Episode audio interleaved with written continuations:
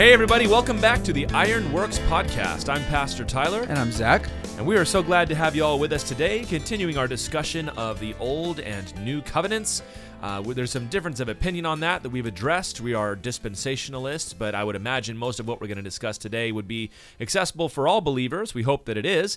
Uh, it's been a while, a couple weeks since we released the last one, and in the meantime, we've had some pretty amazing things that happened uh, as a church. We had our Ironworks conference. This is the Ironworks podcast. We just had the Ironworks conference, which I wanted to let you all know is available on the website. It's available on YouTube if you want to go check that out. Uh, Zach, what did we talk about this time? It was a pretty cool topic. Yeah, we had our into. very second annual Our very second. uh, Ironworks conference. Our first one we did on uh, prophecy, and we decided we'd keep the very simple and non-controversial topics going. So this time we called it the Afterglow conference, and we talked about the Holy Spirit. Um, but Yeah, it wa- the man, it was supernatural aspects of the Christian life. It was so good, you guys. I would really encourage you guys to check out. I've been going back through some of the uh, sessions that I missed because I was helping out doing different things. Um, was really, really encouraged. I thought that it all went really well. We're blessed. I just, and we've talked about this before, but we're just blessed as a fellowship to be able to do things like that.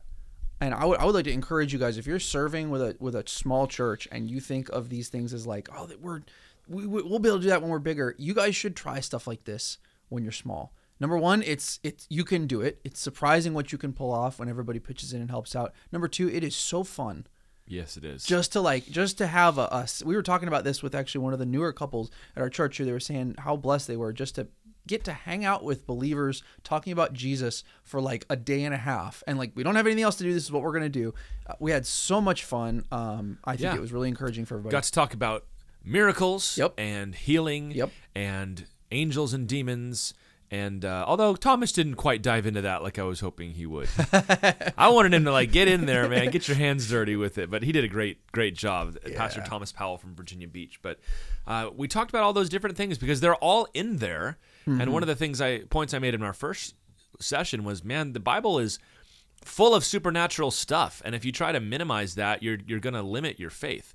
So you know we had afterglows and we had um a great time of prayer every night. And y'all we saw a bunch of people get healed. Yep.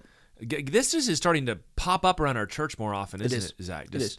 I was in Peru two weeks ago and the Lord healed 10 people while I was there. And then he's done it since I've been back. He's done it here at this conference man when you just start seeking the Lord and expecting that he's going to move he starts to move I was literally I was just about to say that. It's like it, it it's not guys this stuff is not weird and it's not crazy and it's not inaccessible. These are things that the Lord wants to do and it's really just as simple as what if we showed up and expected the Lord to do the things that he said he'd do in his word and asked. And it's it is so cool to see the Lord do those things, to see them happen decently in an order and all those all those things, but man, it's it's cool to to see the Lord do stuff. So yeah, it was a, having it was a great time. So Yeah. I, I encourage y'all to go check it out. It's all free uh, on the website Mm-hmm. and also on uh, Calvary Chapel Trussville's YouTube channel. You can watch the videos. You can listen to the podcast.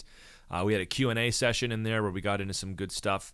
Uh, somebody asked about sleep paralysis demons, so that was fun to talk about. Uh, Yep.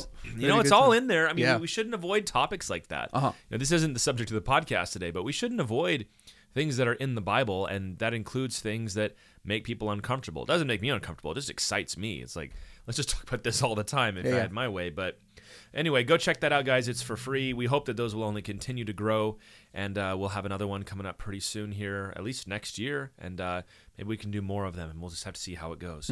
But we are continuing with our series on the Old and New Covenants, and uh, you, you could call this a section on salvation history, progressive revelation dispensationalism. Really, this is about the Old and New Covenant, and today we're focusing on the continuities and the discontinuities between the Old and New Testament. We know that some things are different from the Old to the New, some things are the same, and this is what we're going to dive into today. We looked at salvation history, we looked at uh, the gospel, and now we're going to start looking at the practical side of things. We're, this is where we're going to talk about why don't Christians worship on Saturday typically? Why don't we have to keep the food laws?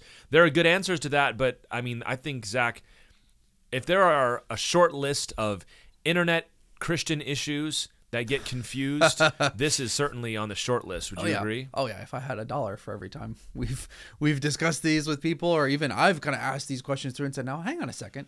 Um, yeah, I'd, I'd have more dollars." um, so yeah, no, this this stuff gets talked about all the time, and I would say this area. This is why we, we picked this to do a season on. Is I I think this area of theology is one of them that where there are more misconceptions and mistakes made than a lot of other areas I can think of. Once you, we talked about it. Once you make a mistake here and you misunderstand what the Lord is doing, it, it can have some big changes down the line. And this is what this is kind of down the line that we've been talking about. This is where some of these issues start to pop up in your theology when you make mistakes about what the Lord's doing. For you know, like we said, back in Genesis, back in you know with Abraham, this is where that stuff starts to show up. Yeah.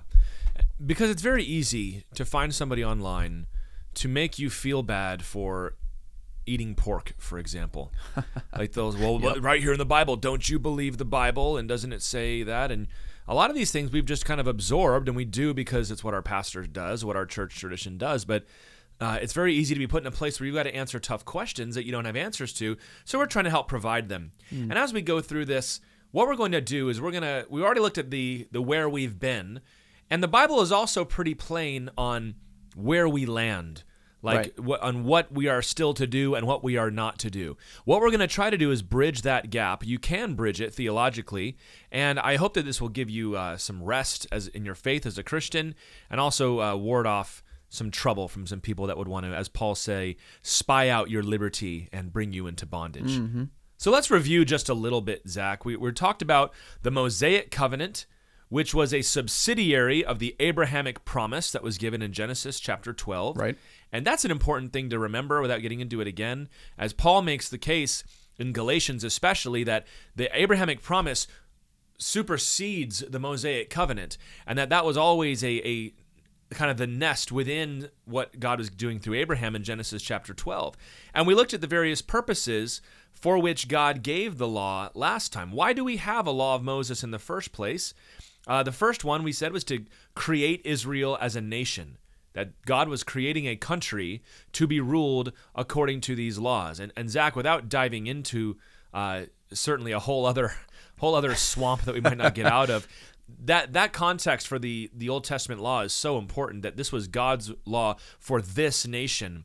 And when people want to come along and, and start applying these laws as standard for everybody, the context absolutely matters, does it not? Very, very important.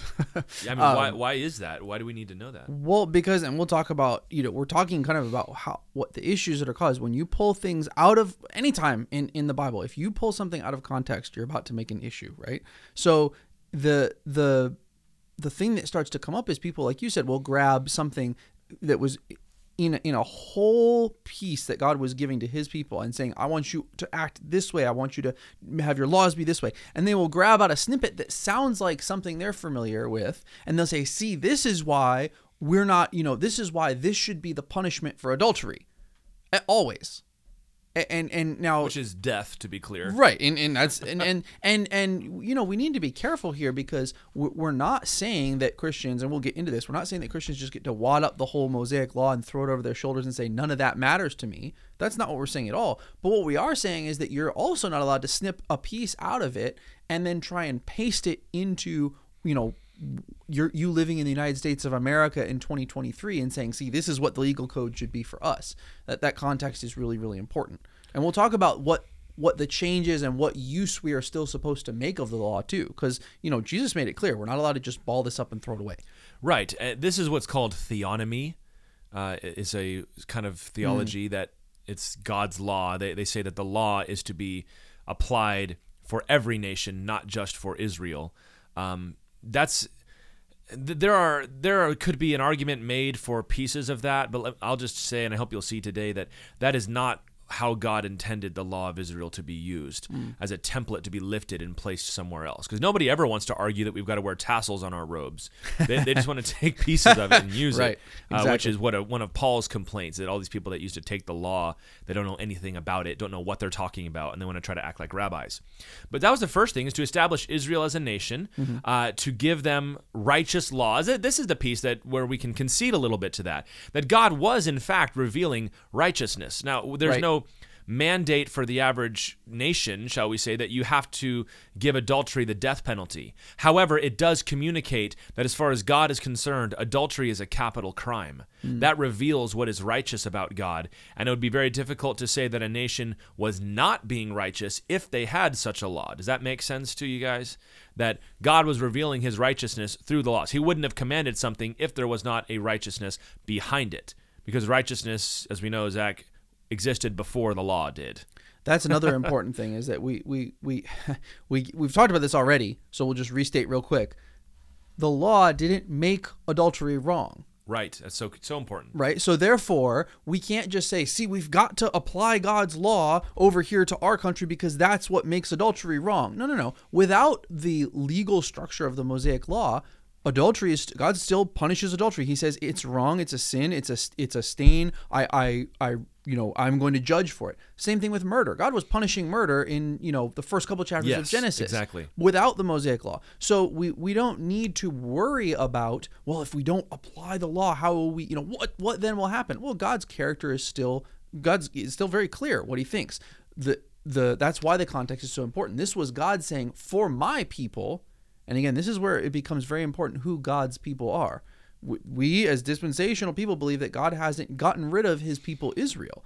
A lot of times, when you start getting into things like theonomy or trying to apply God's law everywhere like that, you basically have you're, you're including in that the assumption that all of God's people, the believers, are exactly now God's chosen people. Right. And, that's you you you've mixed the two up, and that starts to cause problems. Yeah, which is why Paul warned us against that in Mm-hmm. Romans chapter 11. He actually warned us against arrogance. But yeah, that this is how you answer that question, by the way. That well, we're not under the Old Testament law. So Leviticus 18, when it says that homosexuality was an abomination, that's not always wrong. Well, it, it's a very basic thing to say that God commanded it against it because it was wrong.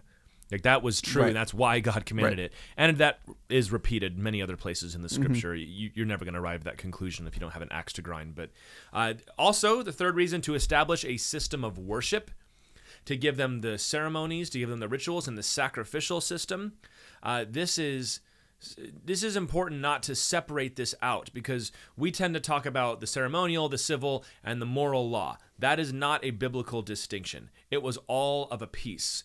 And that if you were to say, well, you have to keep the law against adultery, but uh, not the one about sacrifices in the temple, you'd get stoned for that because it was all one law that God was doing that, uh, as we're going to see in a minute, to prepare for the sacrifice of Jesus. And also, fourth of all, to codify the blessings and curses of their relationship to God. This is another bit of what I mean. You can't pick and choose which parts you like of the law. Because, Yes. you know, so many people, for example, I just taught on Deuteronomy 28. They want to preach on the first 14 verses of that chapter. You're God's people, so all these blessings belong to you. Number one, they forget the place where he says, if you will keep my laws and commandments. Correct. And the second thing they will skip is the remainder of that chapter, which is like three times as long with all the curses that were leveled against God's people. Also, that So, you know, and, and people will do all, all kinds of theology dodges to get out of that. But really, what what we need to learn, as we're going to see today, is that the Old Testament law is, in a very broad sense, not applicable to the Christian except in a, in a general sense. But don't worry, I'm going to explain what I mean by that. Because this was the fifth purpose and really the ultimate and primary purpose of the law of Moses, which was to prepare Israel for their Messiah, who is going to bring hmm. consummation to their covenant, who is going to actually fulfill everything that God had been saying from the beginning. Zach, what, what's your favorite way or ways that the Old Testament law prefigured Christ in such an obvious way that it's like impossible to miss it? Um one of the big ones that has it, it's well you said an obvious way or impossible to miss it, but Well, the, it doesn't have to be. Just the sacrificial system to me i think i al- most people look at that and they say oh yeah that it's it's showing us that we're preparing for a time when we won't need those sacrifices anymore and that's made very clear when you go read hebrews right okay but when we have by going through slowly the the the pentateuch and the law like we've been doing in church verse by verse you see so much of that. Like it's everywhere. And the deeper you go into the sacrificial system, the more you start seeing, hey, like that's like what Jesus did over here and all the it's it's not just in the broad things like yes there's a sacrifice but it has to be done every time it's in the symbolism it's in like how they constructed the tabernacle and like everything and to me that's that's one of the easiest ones to pick out is like God was trying to show them almost like by the way they acted it out every single day. This is what I'm going to do. I'm not doing it yet, but I'm going to do this. And now Yep. you have to do this, but later I'm going to actually fulfill this. And it was Sin is going to require a blood sacrifice. Right. And and it's going to because this is an imperfect blood sacrifice, you have to do it over and over and you know to the point of where it was almost like God was building up and then this feeling of expectation of like when are we going to be done with this? Yeah. Which is Well, exactly Psalm what he was 51 doing. Yeah. is my favorite example of this, where David says, For you do not delight in sacrifice, or I would give it. The sacrifices of God are a contrite and broken Mm-hmm. heart. That there, the Old Testament, we're going to hit this more later too, that uh, grace is not a new thing in the New Right, right, right. Testament. That was always the way. To, to be saved, to be forgiven, and there there are no differences of how you get saved, and uh, I, of course, we could lay out all the different prophecies of, of what Jesus did. You know, you look at the Passover lamb, right? That the Lamb of God who was slain and blood covers the door so that death would pass you by. Mm-hmm. And the death, the blood is actually, you know, in the shape of a cross, which is that's just bonus, Right. You know, but that's when John the Baptist saw Jesus and called him the Lamb of God who takes away the sin of the world. That his blood was spilled to be placed over our life so that death will pass us by. Mm-hmm. Like that. That's exactly what we've been waiting for, looking for. And we talked about that some last time that this is what the goal of the law always was that it revealed God's righteousness, right? That this is how God is and this is what he expects of people. And if you read the law, man, it is harsh stuff. It is harsh stuff. That if you if you do this, you're going to be taken out into the street and you're going to be stoned. Like my goodness gracious. Or sometimes he'll say there is no sacrifice for this sin. Mm-hmm. Like, well, that's that's really hard. And this is why people that get obsessed with the law of Moses, especially who are Christians, Become harsh. harsh people Yep. because they don't have time, they don't have room for grace. And you you can be strong on God's commandments, but if you have the grace of Jesus Christ, you, you can balance it with love, just as God Himself is. But it also was to demonstrate man's unrighteousness. Mm-hmm. And this is where people that are obsessed with the law often miss it, is because they think that I am good enough to keep this law, but the rest of you peasants can't, which is exactly what the Pharisees were. Yep. It's amazing that we still get the same kinds of people doing the same kinds of things. Yep. That we need to be harsher and stronger in this, but you know, I'm good. I'm doing just fine. It's it's a very that's why arrogant people, I think, Zach. I don't know if this produces arrogant people or if it attracts arrogant people. Eh, chicken Uh, and egg. Maybe, yeah, maybe a bit of both, Yeah. right? But what it was supposed to show us is that you're hopeless, man. You have no Yes. chance. Your righteousness, to quote Isaiah, is as filthy Right. rags. There's nothing splendid or redeeming that you can give to God. God, I, I like to say, you're not a diamond in the rough. You're just rough. Right. And God can take that and make something wonderful out of it. And the Lord loves you and, and created you to uh, be for his glory, right? But you have nothing that you can contribute to that until your soul has been regenerated. And even then, you're doing it by the grace of Jesus Well, we talked about David, right? David is a perfect example, I think, of of how because God says David is a man after my own heart, and we look at David and we're like, well, how does that work? David is a Are you sure? yeah, David's a, you know he he's so violent that at a time when God was just fine with using violent people to do things, God said you are slightly too violent, right? He was he was so he was a I mean I think it's pretty clear in Scripture that David had a, a problem with women. He was a, Oh, had, had really? Think sexual issues. Yeah, think he, in there? Yeah, he um you know he was he he did all kinds of crazy things, right? And yet God looks at him and says, "That's my guy. That's the one I like." Yeah. Right? And and so That would we be a great Bible study to do, man. Is what did God like about David so much? yeah. this bad stuff. And I think one of the things clearly is God said, "Look, that's this is the heart that I am trying to produce through the law.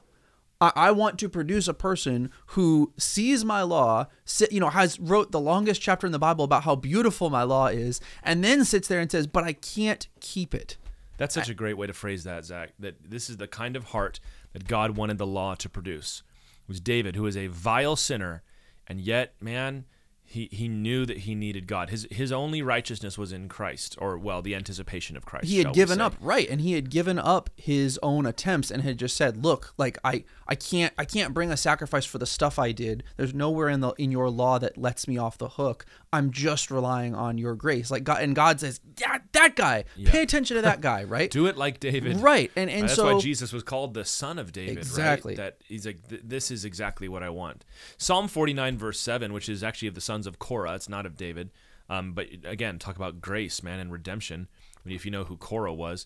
But Psalm 49, verse 7 says, Truly no man can ransom another or give to God the price of his life.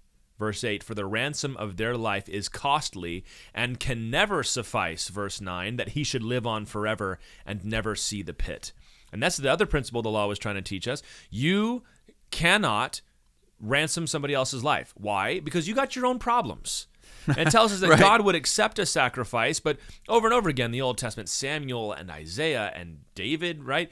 That, come on, guys, bulls and goats are not gonna, that's not really what I'm after. That God, they, we needed something greater than that. And also to hold the nation together until that day. All of this was to bring us to what Christ did at the cross. Galatians chapter 3 verse 24 says so then the law was our guardian until Christ came in order that we might be justified by faith. The law, Paul said, and he's writing Galatians to a group of people uh, mostly Gentiles that were getting seduced by people that were saying you've got to keep the law too. And Paul has nothing but harsh words for them. He says, The law, what was the purpose of the law? It was our guardian, our tutor, our schoolmaster to teach us to anticipate salvation by faith in Christ. So, this is why, to go on a little rabbit trail here, it's not good for Christians to have a fascination with Judaism as it stands today, the the traditional rabbinical interpretations of the Old Testament law, and then try to apply those to the to the Scripture because Correct. Paul and the other apostles and Jesus himself made it abundantly clear that the Jews missed the greatest and in fact you might say the only purpose of the law, which was to anticipate Jesus Christ. Yeah, to I mean, we shouldn't always use Lord of the Rings to do theology, but sometimes. um, you know, the, literally, the Jews are supposed to be God. God's got His chosen people, and they are sitting on the throne of David as stewards. The, it's you know Gondor's throne is empty, and God is like, sit here for a minute, and I'm I'm coming back to put my king there, but you you take care of this, and here's my rules. Here's and they wouldn't leave. The, the, Yeah. the- that was what the Pharisees were. Is they're they're sitting there, right? Like the guy who's I'm the steward, but I'm not letting go of any of the power. I, I won't. I don't want the king to come back because he doesn't Yep. look like what I want, and I'm I'm in charge, right? And they have not left their Messiah's throne. That's literally what's happening. And so I think it is a big mistake for us to look at that and say, well, what are they doing over there? That's interesting. When the reality is these are the these are the people. This is the same spiritual lineage that Jesus came to make like war against. Yeah, Jesus came to the- say you these are the people that Jesus kicked out of the temple. These are the and again I'm not saying like the Jews come on guys. I'm not saying the Jews like as a race. I'm We saying we don't need to give disclaimers here. I no, mean, the, the, Bible is pretty Phariseeism. clear. We all know what Yeah, you're saying. Right. Yeah. Is is this is exactly yeah. what the Bible says. Right. That wrath has come upon them. Yeah. And that they are remaining under wrath until there's redemption coming for them. But you know, I think this is kind of fading now. At least um, it, it was kind of in the academic world when I was in seminary. It trickled down to the average common man, and I think it's kind of on its way out. But there was a recent obsession with the intertestamental literature. Which you know the Maccabees, the Apocrypha, Yes. you know, Yeah, yeah, not uh-huh. not all the Deuterocanon, but some of the other ones too. And people were saying, well, if we want to understand the New Testament, we've got to understand what happened in the intertestamental period. Now that has limited value because, all right, in order to understand what a Pharisee is, you kind of got to know that stuff. Sure. And in order to, well, I should say you don't have to because the New Testament gives you enough to go off of, right? Right. But it's not a lot of the questions and the, the quotations that are given. It's like, oh, wow, that actually was kind of in the air at the time. But Jesus' ministry so much was telling them that all your traditions that you've come up with in the last 400 years are wrong. Yeah. Yeah. And I don't understand guys that want to go back and say, this is how we have to reinterpret the New Testament when the Lord Jesus himself came out saying, you guys have completely missed the point. And the point is me. Yes. You know, I, I saw, I have not watched the whole show. I probably should, but I watched a clip of uh, The Chosen the other day where they were eating the eating the grains in the mm-hmm. in the field. And of course, they get all banana shaped about it. And you're teaching them to harvest on the Sabbath. And Jesus kind of tries to tell them Sabbath was made for man, right? You know, not man for the Sabbath. And they keep pushing him. This is scripture. It's not just a movie. But then this, the way he delivered the line, he's like, something greater than the Sabbath is here. For the Son of Man is Lord of the Sabbath. That's something we got to, you know, Zach, are you like me? And I know y'all were way off on a on a rabbit trail here. This might even be like a buffalo trail. I don't know, but uh, I can tend to be rather intellectual about the way I approach scripture sometimes. Uh-huh, yes. In that I, I I sometimes I want to avoid resorting to the argument, well, Jesus is God; he can do whatever he wants. But there are cases in the Bible where that's exactly what Jesus said is I'm God, I'm the son of God, and I can do whatever I want. Yeah. And that that's really the fundamental tenet of Christian theology, isn't it? That Well- God is God and you're not. And I think it's it's why we have to be careful when we're doing theology that we're doing it the right way because it's it'd be very easy for us to kind of parse everything out and well here's my you know my nice 17 page diagram that shows how the how salvation I love diagrams. I do too. It shows how you know salvation history goes, but the but like you said, it if it doesn't boil down to what Jesus said, which is yeah, I fulfilled all that, guys. You, know, that if or if somehow it, ends up contradicting what Jesus said, then we've got a problem, right? And and yes, I agree that Jesus when when these questions came up, Jesus was very. We've talked about this on other issues even today. We were we were laughing about how Jesus didn't do a whole like. I'm gonna I'm gonna play along with your weird questions game. Jesus would just point to himself and say, "No, the answer is you know C. Like me is the answer." Especially in the Gospel of John. Yeah, and and I think especially in issues of the law, Jesus didn't always give you this logically logically happy little res- resolution. He just said, "I don't want to talk about that. I want to talk about me. I- I'm the son of and man." To, to bounce off of that, part of what makes Jesus's uh, ar- arguments, teachings about the law sound so almost like non sequiturs sometimes. It's like that. What this isn't really where the, the literature of the day is. Is because they had gotten it so wrong. Yes. So let let's dive into this. Matthew chapter five. We're actually going to try to give you one of those diagrams here that Zach was talking about, uh, because I think the Bible gives us that. Yes. You know. Uh, He'll tell you, I've got a whiteboard in my office, and very often he comes in and he finds like we have stuff you on the whiteboard now. I'm yeah, looking up he, at it. Yeah. He'll, you know, the trying to catch a murderer thing. You know, I, I love doing this, but you know, Matthew 5, 17 through 18. I think one of the most mis- misinterpreted verses of Jesus's when he said, "Do not think I have come to abolish the law or the prophets. I have not come to abolish them." But to fulfill them. For truly I say to you, until heaven and earth pass away, not an iota, and the word iota is the smallest letter of the Greek alphabet, not a dot, which is the smallest letter of the Hebrew alphabet, will pass from the law until all is accomplished. Point is, all the smallest little piece of the law will not go away. Now, some people want to plant their flag on that, and ah, ah, there you see, we must keep the law even to this day. Man, many people Yes. actually that that's where the flag gets planted when you're arguing. Right. That is, hey, see, Jesus said, Jesus said it does, you know, and, and they use Jesus' words to fight Jesus' words. See, Jesus, Jesus here said that the law doesn't pass away, so it doesn't matter anything that Jesus says later on. This thing, right? It's again taking something out of context. yes, Go on. and they miss what he says to fulfill them. Not it will pass away from the law until all is accomplished. He's saying everything that the law promised is going to be fulfilled and completed. And you look at what Jesus did. Jesus' life was a fulfillment of the law. Yes. Hebrews is the is the whole is a whole big long book in the New Testament about Correct. this. And anybody I would I would encourage you who is if enamored and infatuated with the idea of the Old Testament law, I found a lot of times these are people who really have no connection to their own culture and their own heritage, and they admire the the Jewish tradition and, Mm-hmm. and legacy. Which there's something admirably said for that, but you know what does the Bible say? Right. And uh, there's a couple things. He provided the perfect sacrifice. Jesus was, as we said, the Lamb of God. And there are several verses in the Bible that straight up tell us that certain Yes. things are no longer for the church anymore. Correct. And I'm going to read some of these verses to you, and uh, then we're going to kind of explain how how Jesus got there.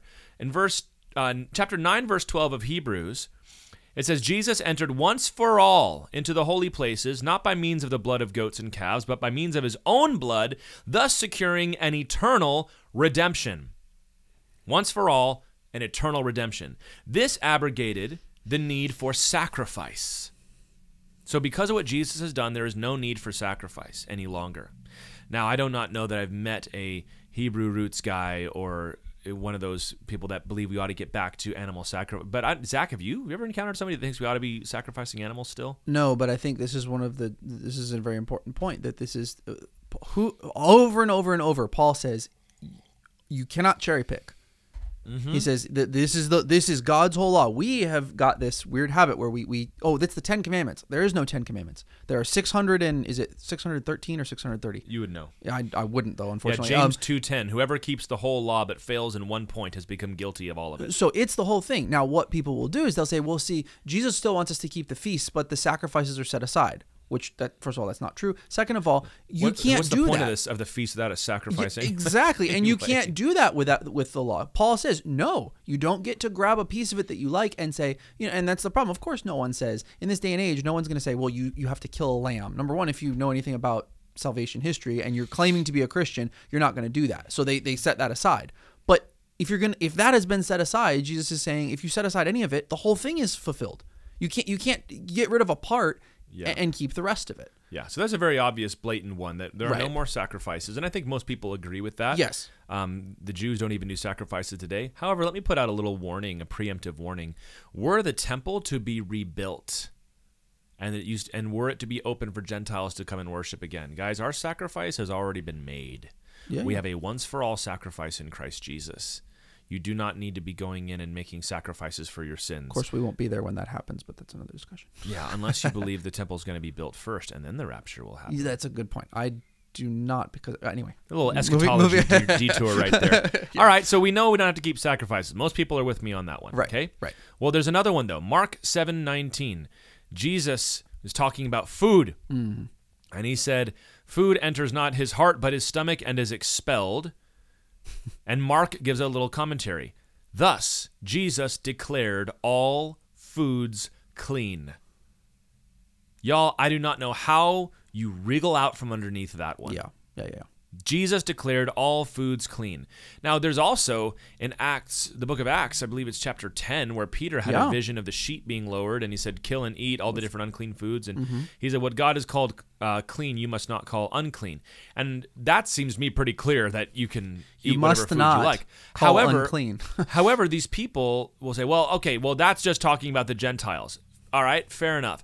But I think it's more inclusive than that. But Mark 7:19, Jesus declared all foods clean. Mm-hmm. What what do you I mean but people do this, don't they, Zach? We Yes, still come do. across these people. Well, and also what I find is, and this is we're we're kind of opening this box, so let's just jump right in. One of the things with legalism that you will find is that it will often come to you in very acceptable forms, and then once it gets its hooks into you, it's hard to let go, and it does really spiritual damage to people, and that's one of the reasons why I think we need it to preys on people's guilt because that's what Yes, the law does. that's correct. It awakens guilt in you. So what happens is, for example, people what I because you're asking this question, I can answer this question for you because having dealt with Judaizers in Let's go. here in the United States, here and over in Israel. What what happens is people will say, "Well, yes, yes, yeah," and th- these are remember well-meaning people who understand. G- they they they're not Jew, you know, just cultural Jews. These are believers in Jesus who will say, "Well, yes, that's true. We, we don't have to do this, but." If you really, if you really You're want to, spiritual if you do. Yes, if you really want to please God, if you really i- you want to be blessed, right? You want to enjoy all these things that God gave you. So here, let me take this backpack of sin and guilt and shame that that's filled with the law and put it back on your back again, and then you can enjoy all the things God wants you to enjoy. That's that's literally the argument is well, but God gave God gave us these and he said that these are forever, that they're never going to pass away. So yes, Until all has been Right. So so they'll they'll say, well, you don't have to, but we're definitely going to look at you weird if you if you don't. Now now Yeah. that's what legalism does, right? It says, look, I'm not. I know that the Bible doesn't say this is a sin, but I'm just saying let's be safe and do it anyway. Yeah, but I will say that you're right. You're totally right. That's where. Well, I just think it'd be better. And listen, guys, if you want to abstain from pork, knock yourself out. Right. But don't think you're gaining anything with God on No, that. not at all. Because you're totally not. Not at all. And th- this is where Paul would say to the Galatians, "Are you so foolish?" Hmm. Which is, what are you stupid? I mean, really, that's how Yeah. intense it is. Are having begun by the Spirit, are you now going to be perfected by the flesh? Hmm. I was baptized with the Holy Spirit and and encountered God, and my soul has been saved. But if I really want to get there, I got to stop eating pork. What? Romans 14, 17 says, The kingdom of God is not a matter of eating and drinking, Hmm. but of righteousness and peace and joy in the Holy Spirit. It's not about eating. It, it's it's not a thing. Right. That's what the the lesson is. That foods don't matter. Jesus, in that rather graphic verse I just read in, in Uh-huh. Mark, he said, "You eat food, it goes in your stomach, and it comes out the other end. It didn't do anything to your soul." Right. Well, then why did God give them the food laws to be kept? Because all the reasons I just stated before. That He was trying to separate them. He was trying to establish them as different from the rest of the world. But in G- Jesus, in Mark seven nineteen, declared all foods clean. And you know what I want to say about that too is uh, there's a reason I believe there's a reason why very often people cling onto these smaller almost I don't want to say silly because God's law isn't silly, but they cling on to the the most insignificant parts of the law the hardest because those are the easiest for them to keep. Yeah.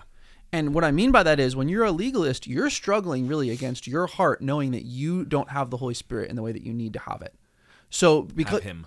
Have him. Sorry, excuse me. Thank you. I appreciate that. This is that is the one time when we will allow pronoun correction on this podcast. It is very very Ooh, important. that'll preach. yeah, yeah, yeah. That's, Um, a, that's a great preach. th- there you go. Right there. So um, so uh, you don't have the Holy Spirit. You you're not communing with God in the way you know you must. And so there. But what I can do is I can make sure I don't eat bacon.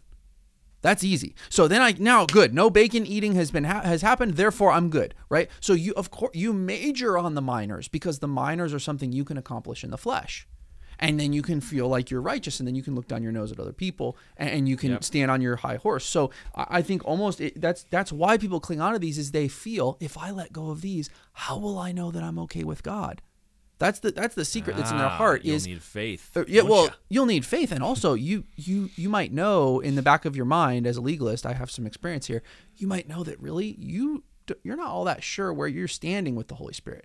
You and him haven't talked that much, so you so you really don't have a lot to recommend you. You think before God without these things that you're bringing your your little carton of filthy rags that you're trying to hold up. Paul know. said in Colossians, he said that such rules like that have an appearance of wisdom, yes, but they have no value in stopping the indulgence of the flesh. How much value? no None value. value. Zero percent value. Yeah. That oh well, I can I can control this. Yep. And that that means I'm probably okay in my soul. But no, it, it doesn't affect your soul. Mm-hmm. And and you gotta. You, you've got to let go. Like you've got to. Salvation is letting go of anything you can do to save yourself. Mm-hmm. it's relying upon Jesus Christ and Him alone. That's what it meant by Jesus fulfilled the law. He provided the ultimate and final sacrifice, the ultimate and final righteousness. And we're, we're working through some of the specifics here, but you can never forget that the Passover lamb has our his blood has already been shed for you. Yes. What are you going to add to that? Right. You know, this means that we don't sin, but you, you, these things are not sins that we're talking about. Right. We're talking about things that are irrelevant. So that that's that's the Bible says very plainly we don't need sacrifices anymore because of Jesus. Right. We don't need the food laws anymore because, of of, Jesus. Jesus. Now, Colossians 2:17. I'll read 16 and 17. Let no one pass judgment on you in questions of food and drink, there it is again, or with regard to a festival or a new moon or a Sabbath. Hmm. These things are a shadow of the things to come, but the substance belongs to Christ. Let no one judge you because of the holy days. This is the other thing. We do not have to keep holy days anymore as Christians. And I love that it says let no one judge you. It doesn't just say do what you'd like to do. Don't let anybody it put says a trip don't on yeah, you. don't let anybody put a trip on you. If somebody comes and looks down their nose, tell them, I am holding on to the substance, which is Christ.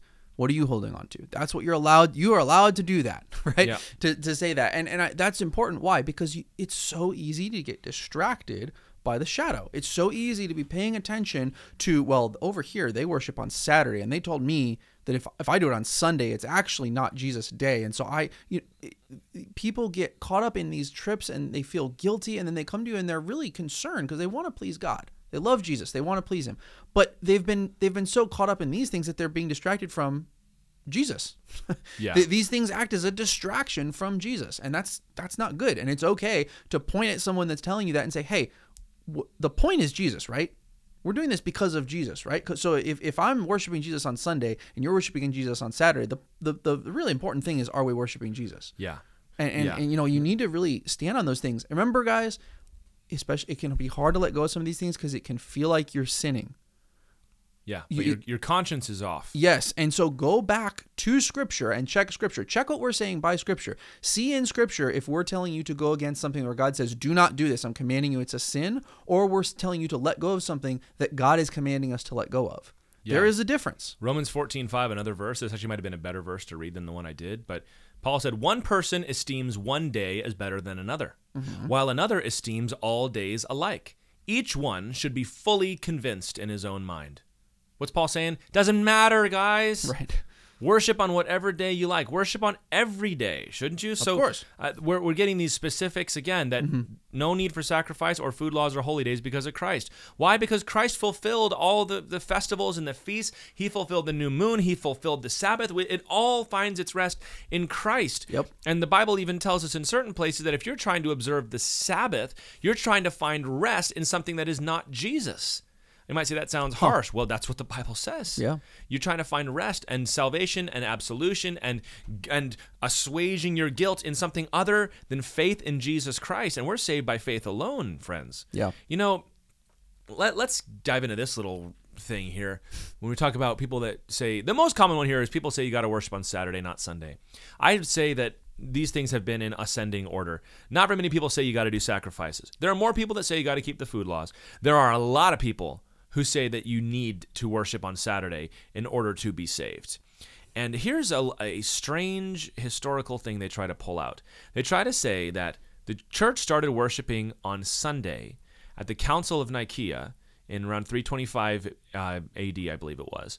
And they said that Emperor Constantine mandated that the church start worshiping on Sunday because he worshiped the sun god, and that was the day that he preferred to worship. That is absolutely ahistorical and is not what was discussed at the Council of Nicaea. I cannot believe that this myth continues to be perpetuated. It's it's ridiculous. There's a lot of weird myths about the Council of Nicaea. Yes, everybody believes, and, and it, it's like Every uh, weird thing that- goes back to- it- what's the the book, the Da Vinci Uh, Code. yes, yes. People get it from that, like that. Oh, this is where it, what it was. The Council of Nicaea was to resolve the Arian controversy, Mm-hmm. Which was is Jesus God, very God, or is he not? That's what they were there to discuss, and they resolved some other minor matters too. But this, uh, the idea that this was Constantine coming in and bullying the church, that is simply not what happened on that day. You can think whatever you want about Constantine, but what then this? Here, here's so here's the first thing. That's not what happened. Right. The church had been worshiping on Sunday. Uh, even we have early Roman records of them reporting that the ch- Christians gathered early in the morning on the first day of the week. It was to commemorate the resurrection Correct. because the feast of first fruits had been fulfilled when Jesus was the first fruits from the dead on a Sunday. Also, probably because some of these Gentiles were not permitted into the synagogues, which worshipped on Saturday, and most of the Jews continued to attend the synagogue early on. So there was a distinction and a disparity between them there. This was already being done. But Zach, even if that was the case, does it really matter what day we're worshiping on? I kind of classify that in the same as the people who want to, you know, brandish their sheaf of file. And I'm not trying to be harsh or mean to anybody. I'm sorry. If, I'll if be you- mean. okay, you you bring me your your whole you know collection of internet memes about how you know Christmas is bad because the the another pagans used to work. You know, guys, I don't. I- It's okay. I don't care. You know why? Because Jesus is resurrected from the dead, and Christmas. When I celebrate Christmas, I'm commemorating Jesus. I'm not going to accidentally worship a demon. That yeah, can I You- you jump know, on? I'm going to pounce on that. so- the, all, this whole idea of like accidental paganism. Correct. I, I Right. do not understand this. Yep. The idea that you are secretly summoning demons into your house when you're worshiping Jesus. Yeah. When you're you Not know how it works. Christmas, for example, you're singing, you know, "Oh come all you faithful, joyful and triumphant, let us come to Bethlehem and worship Him," or "Hark the herald angels sing," you know, Right. "Hail the heaven-born Prince of Peace, born to raise the sons of earth." And oh, but don't don't do it with a Christmas tree because then you're worshiping Satan. Are you kidding me? Yeah. Isn't this a mark of the victory of the cross? Oh, it's That 100%, all the- yeah. e- even if some of these traditions, which might be likely for all I know, because you you it just depends on which historian you ask for these things. Right. But you know, even if oh the fir tree that was a pagan symbol, well it's not anymore Right. because you had to dig it up on the internet and find it, and you're still not even sure. Yeah. Now people see fir tree and they think what Christmas? What's Christmas for? Jesus born of a virgin. That is like the best. Like you talk about cultural erasure. Yeah. Like the pagan gods are forgotten. Yeah. And all that remains is Jesus. Why don't we celebrate my, that? my favorite my favorite on Accidental this my favorite on this was Twitter was people who were like you know well don't you understand that this used to be pagan and we were like yes and we're coming for Toyotathon next like you keep you keep arguing and we're gonna take Shark Week right like of course these are ours now like our Shark God Week. Oh has Oh has gosh. conquered and now now all the days are his you know and Yes. so of course Oh, I'm I not love that. you know the days. of course I'm not scared. You know, well, don't you know that Tuesday used to be Tuesday because it was? Yeah, I know. That was the Quakers, right? That didn't want to use. Uh, Yeah. Still, for all I know, they didn't the want to use the names, right? names of the days. I, I know week. those names used to be, you know, Norse names. I don't care. I celebrate Jesus Those on all those dead. days My- now. my Yeah, Jesus is alive, right now. Exactly. Listen, there might be some who feel really convicted about that and just don't feel right about it. Sure. and they are fully free to abstain from those things. Of course. the Bible says you got to celebrate Christmas. no, You're missing out, I think, Yeah. but you don't have to. Right. And there's nothing in the Bible that says you can't worship on Saturday. But you cannot walk around acting like this is the way to do it and everybody else who's doing it is wrong. Correct. Mm-hmm. Certain Adventist uh, groups say that it's the mark of the beast to worship on Sunday, which Yeah. is preposterous to me. Right. And, and and of course nobody wants to talk about Wednesday night service. Is that okay? Can I worship on Wednesday? splitting the difference. How about home fellowship on Tuesday and Thursday night? What if we have a prayer meeting on Sunday night? According to the Hebrew reckoning, that's technically Monday. So isn't that a? lo- It's Yeah. This is plain in Scripture, guys, that the day doesn't matter. Hmm. And if you say I prefer to do Saturday, go for it, friend. I don't care. Lots mean, of churches I know have Saturday services. We'll miss you on but- Sunday, though. Yeah, we'll miss you on Sunday. You're you're out of the line of the whole tradition of the church from the beginning. But guys, it's okay. Mm. If for some reason we had to start doing Tuesdays, that's the big day. All right, that's fine. Yeah. Because every day is alike in Christ Jesus. And here's the last one, the last obvious one uh, that we've looked at. The plain verse in Scripture: we don't have to do sacrifices. Plain verse in Scripture: we don't have to keep the food laws. Plain, plain verse in Scripture: we don't have to keep holy days. And now Galatians five six. In Christ Jesus, neither circumcision nor uncircumcision counts for anything, but only faith working through love. It doesn't even matter if you're circumcised, guys. Abraham was saved by faith before he was circumcised.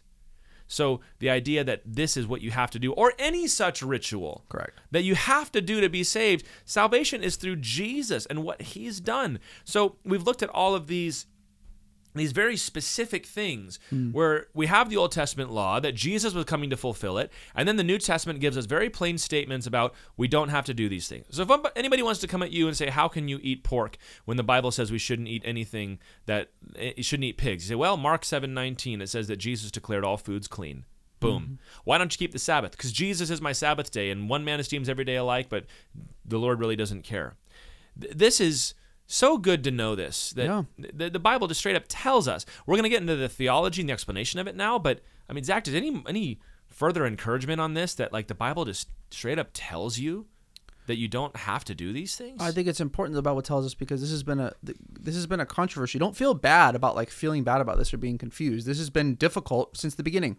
Paul if we're passionate, it's because I, I hate seeing people get bound up in That's this right. stuff. That's right. And and Paul wrote whole letters to churches that were all caught up and bound up and had people who were, you know, ba- you know, put trying to enslave them. Paul said to the law. So it was very important to Paul. In fact, the times when he got most upset were, were around these things, really. So no, guys, it's it's it is important.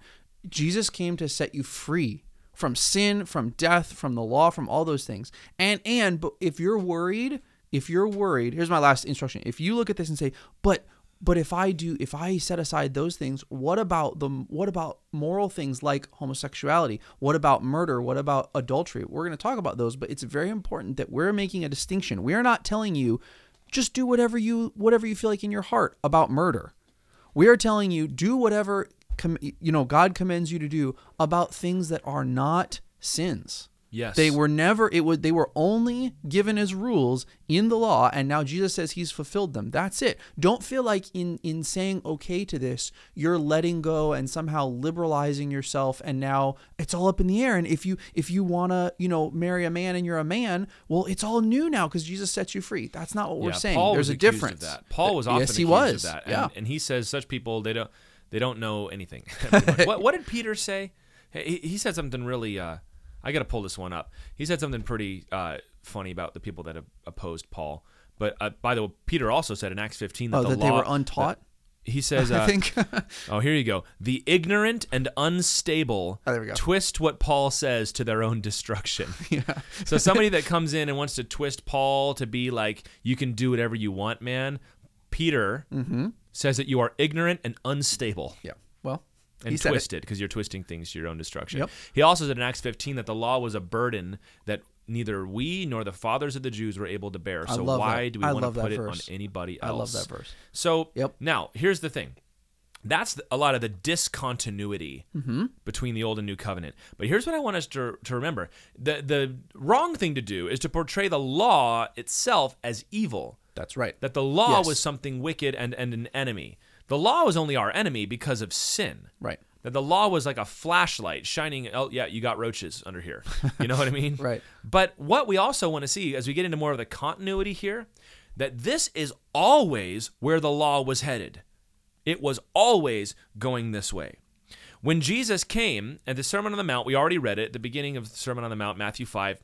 Uh, he said, Don't think I've come to abolish the law and the prophets. The reason Jesus said that is because all of the things he was about to say were going to sound to their ears like he was abolishing the law. Mm-hmm. So you're saying we don't have to keep the law anymore. But he says, No, no, no, that's not what I'm saying.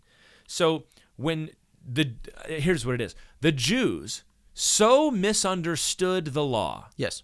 that Christ's corrections to their understanding of the law sounded like an abolition of the law. Mm-hmm. Hear that again. That when Jesus corrected the law, the Jews had so misunderstood it that they could not even fathom that this was still keeping the law. Could you say that that's true of legalists nowadays too? I think so. I think you could, right? that if you cannot separate certain rules and regulations from what you, what is true religion, Mm-hmm. then you've got it wrong. If you say, "Well, if I don't worship on Sunday, I don't know how how you can be a Christian," you're missing it, guys. yeah. Uh, Yeah. You you've got to the Jesus have among other things just stripped everything down to the bare bones. Mm-hmm. It's like it's you and me, guys. That's why we call it a relig- a relationship, not a religion. It is a religion. I don't want to get into that right now, but I mean it is obviously. But No, it's, I- it's you and Jesus. And, what what but- you're saying is important though because it, it, it's like maybe this will help people to understand. You can almost imagine like this isn't what happened, but you can almost imagine like an alternate history, an alternate timeline where the Jews took the law and they did the things that God asked them to do. And they got it right. And they were they were serving God with the right heart. And they were keeping the law. And the prophets came and corrected them. And they said okay. And then they corrected. And their experience with Jesus would have been totally different because Jesus would have come and said hey guys I'm I'm here to fulfill the law and they would have said that's great we knew you were coming to fulfill the law we saw that that was happening all along and now we don't want this anymore because we have you you're the Messiah that's what should have been. what should have happened Simeon and Anna. it, it should out. have been all Simeons and Anna saying, That's exactly what I was hoping for. I was hoping I wouldn't die before you came to fulfill the law. But guys, that's not what happened, right? Nope. Why? Because of They sin. Because in their sinful hearts, they got more and more stubborn and they focused more and more on trying to do the impossible thing, which is conquer their own sinful hearts on their own with the law. They, they were they ended up deciding that the schoolmaster was what they were going to cling to rather than their own Messiah. So wh- yes, Jesus came and had to confront them because they did it wrong. Nothing they were doing was in the heart of what he wanted them to do with the law. Yes. Yeah. I, that when Jesus comes in and says, "Guys, it's not enough just to not hate some, not to kill somebody. You got to not hate them." They go, "Wow, this is hard to Yeah. get that." Or he's like, "Guys, really, does it really matter what foods you eat?" They were like, "Whoa." That's like I don't know if I can accept that. Even Jesus here this is something else I want to say that is so important. Jesus' interpretation of the Old Testament law, which is the right one because he's the incarnate word of God, all Seems right? important. Here's something that you need to recognize Jesus' interpretation of the Old Testament is fully consonant with the Old Testament. Jesus was not innovating with the things that he said. He is even uh-huh. harmonious with Moses. Now, he was doing a new thing, but it was a new thing that was already in line with what had been said. Jesus was teaching things that can be found and supported from the Old Testament. And it was not the Old Testament that was being corrected, it was the Jews' understanding of the Old Testament Yes. that was being corrected. This is why, by the way, just to go back to that earlier point, this is why it's, and I, I think I agree that I think we're getting away from this. I hope, but this is why, guys. Look, I want to talk right to the guys that are like young teachers or pastors or whatever. You can't listen to these people who are saying, "Well, but you really don't understand the Old Testament until you hear the rabbinical interpretation." Oh, goodness That's that's wrong. that's wrong. And it- why is it wrong? Why would I go to the theologians, the scholars, the millennia of of interpreters who messed things up so bad that when Jesus came, their Messiah, they killed him?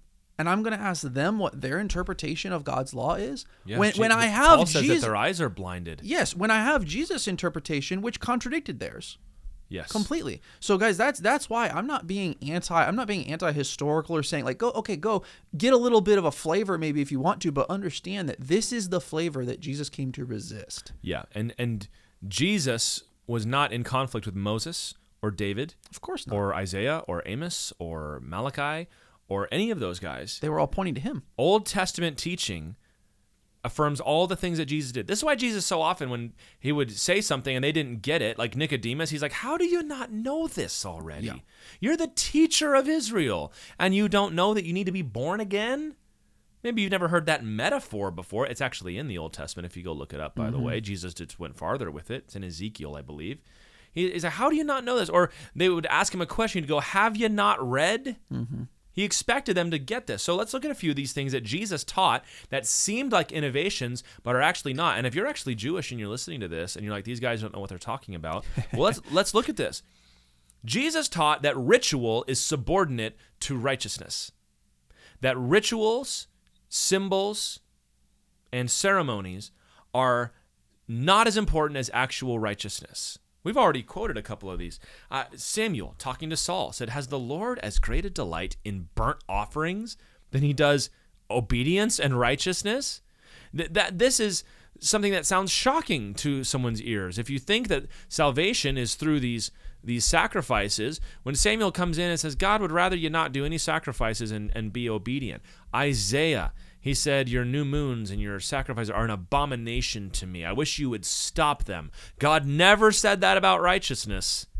God mm-hmm. never said, man, yeah, yeah. your your faithfulness mm-hmm. and your love and your justice are an abomination to me. Would you please stop it until you get the sacrifices right? He only said it the other way. Yep. Uh, I, i desire obedience Yes, I desire mercy Yep. and not sacrifice. J- Da- David in Psalm 51, we already said it. Uh, you do not desire sacrifice, or I would give it.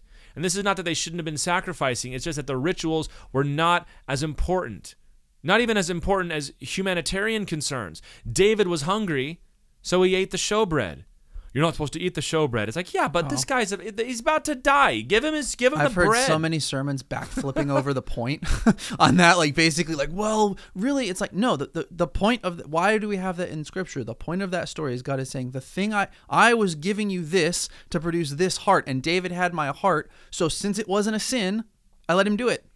Right? Yes. God never gave you an excuse if you did a sin because you had a good reason. Yeah. But this wasn't a sin.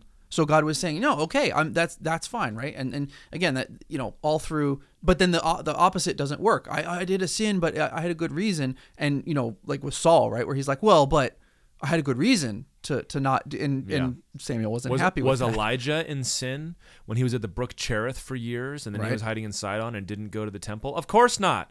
Yeah. Because he was righteous. Right. That was the most important thing above the ritual. So Jesus coming in and, and saying these things and saying the temple's going to be torn down, and it's like, oh, how can you say that?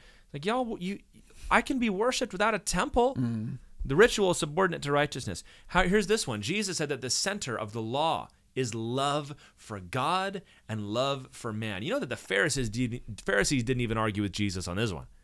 What is the whole purpose of the law? To love each other and to love God. And if you do those things, the New Testament even says you don't need the law. If you love people, what do you need the law for? Because that's that is the central and most important moral imperative. I mean, it's all over the Old Testament. And we're right? taught, and to clarify, we're talking about truly loving people and loving God according to God's definitions of those things. We have to clarify because we live in a modern world. However, but but it's important that we say that. That's what God was saying. Look, if I can, I will build in you a heart such that we can get rid of, we can fulfill this law, and you can just continue walking with me, doing exactly what I want you to do. That's what you're supposed to be as a Christian, is somebody who does not need a law, because you will do what's in God's heart. To who somebody who would look at adultery and say, "Why would I do that?" well, the, you know, we got to make laws against adultery. Well, if, if you were a Christian and filled with the Holy Spirit, you would look at that and say, I would never do that. That's not in God's heart, Yeah. right? That's what God is is shooting for. And and so again, that's why He says, "I desire obedience, not sacrifice." Is that you would you would look at the sacrifice and say, well, I don't even want to do what would need that. Yeah. What else did Jesus do? He opened up salvation to all the nations, not just to Israel. Uh-huh. And they hated him for that. Yes, they did. But is not that throughout the Old Testament? Rahab, Ruth, um, I'm missing people surely, but lot, lots of you know, you know, like but lot, lot, so many examples yes, of of course. of the stranger that came in and didn't just come in and get to be sit there and be fed, but decided I'm going to follow your God. And God was God. In fact, we've already been talking about this in in uh, the law, where God was many times making these little carve outs and saying, it, like incentivizing this, saying, "I want this to happen," and that's what they were. They should have seen. Like this was God's point that He was trying to Yeah. make this happen, and of course they started resisting it because they wanted to be God's special and only people, and that's not what God Well, was trying Is- to do. Isaiah 49 6, prophesying the coming of the Messiah. It is too light a thing that you should be my servant to raise up the tribes of Jacob and bring back the preserved of Israel. I will make you a light for the Goyim, Mm-hmm. the nations, the Gentiles, that my salvation may reach to the end of the earth. All the prophecies of the coming kingdom are about all the nations coming and worshiping the Lord. J- the Lord told Abraham, In you all the nations of the earth shall be blessed. This was always the plan. Jesus was not innovating when he did that, nor was he even innovating when he said salvation is by grace through faith. When Paul said, By grace you are saved through faith, not of works, lest any man should boast. That is exactly how they were saved in the Old Testament, too. That's- what did, what did God way, say through Moses? That is super important because you people get people start teaching the Old Testament as if that was an innovation, and that's very important not to do. You the because when you teach the Old Testament as if that was an innovation, what secretly creeps in is we could just go back to the Old Testament way and get saved that way. I like the Old Testament way of, of keeping the law. Nobody was ever saved by keeping the law. Why? No. Because nobody kept the law, dude. N- nobody ever kept the law ever. David didn't keep the law. Look at look at David's life. David did David broke the law in creative ways, right? No nobody kept the law. What happened is you got to the end of the law as a schoolmaster and you said, I can't keep it. And Yeah. you reached out to God in faith. That's always how we, people were saved. Yeah, what did God say through Moses in Deuteronomy 7? It is not because you were more in number than any other people that the Lord set his love on you and chose you, mm-hmm. for you are the fewest of all peoples. But it is because the Lord loves you and is keeping the oath that he swore to your fathers that the Lord has brought you out with a mighty hand and redeemed you from the house of slavery. He says, I didn't choose you because you were good. In fact, you're not. you're not very admirable. But I picked you because I love you. I've decided to love you. So even that in the old covenant, you guys, has, has been looking for the day. They're not to say nothing of all the prophecies looking forward. This would be a fun study for you. When Jesus teaches something, go back and find the place in the Old Testament that teaches the same thing. He was not hmm. innovating. Right. He was completing the work by his death on the cross that made him the ultimate sacrifice that abolished all those things. But man, you need to know that his teachings and all of this was always the plan. It is always where things were going. A new covenant in the blood of Jesus Christ. Yeah. For this reason, you could say that a Christian is both entirely free from the law and entirely bound to it. We are not under the law, but under grace, the Bible says. Paul said that in Romans chapter 6, verse 14 and verse 15. That we are not under the law, but we are under grace. That the law, it places says it's even been abolished, it's been abrogated because it's done, it's over. That that dispensation has passed on to the new one. Even those that are covenant theologians agree with that. Mm-hmm. They only believe in a single dispensation change, but that's all right. We're with you on that piece, so we'll just we'll just stand on it together. That we're free from the law, and yet we are entirely bound to it because we have to use the sacrifice that the law provided. And if we don't, then we're going to be judged according to the law. Romans 2 says even either Moses' law or the law of our own conscience that God has placed upon our heart. Right. So, uh, Jeremiah 31, 33, I don't want to skip that, that the Spirit comes and writes the law of God on your heart so that you can walk fully in his righteousness because he's given you Christ's righteousness. 2 Corinthians 5, 21 says that he who became sin, who knew no sin, that we might become the righteousness of God in Christ Jesus. That you don't need to earn righteousness anymore. Jesus has given that to you. So, as a system of regulations, the law has no authority over the Christian. But as a revelation of God's heart and righteousness, it has an eternal authority that even goes deeper than the letters itself, you might say. Problems arise when people become infatuated with the regulations as a means of salvation. Hmm.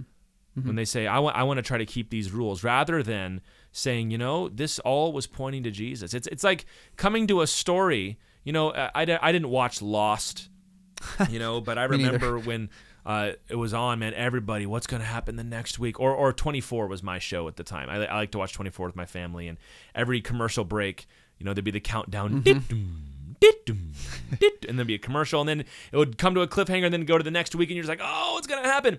I have found that if you go back and watch the season on DVD or you stream it, it just does not have the same impact because it's kind of happened already, right? right, right. And you can still see what happened at the end. It's kind of like that for us as Christians. Like we're we're at the end of the story. The season is over. We're in a new season now, and there's something else that God is doing. But we can get infatuated with the the system and the rules and the regulations. Paul said in Romans 10 verses 3 and 4, talking about the Jews, but these people are still around today, these kinds of people, being ignorant of the righteousness of God and seeking to establish their own, they did not submit to God's righteousness. For Christ is the end of the law, hmm. the telos, the goal, the purpose, the end of the law for righteousness to everyone who believes.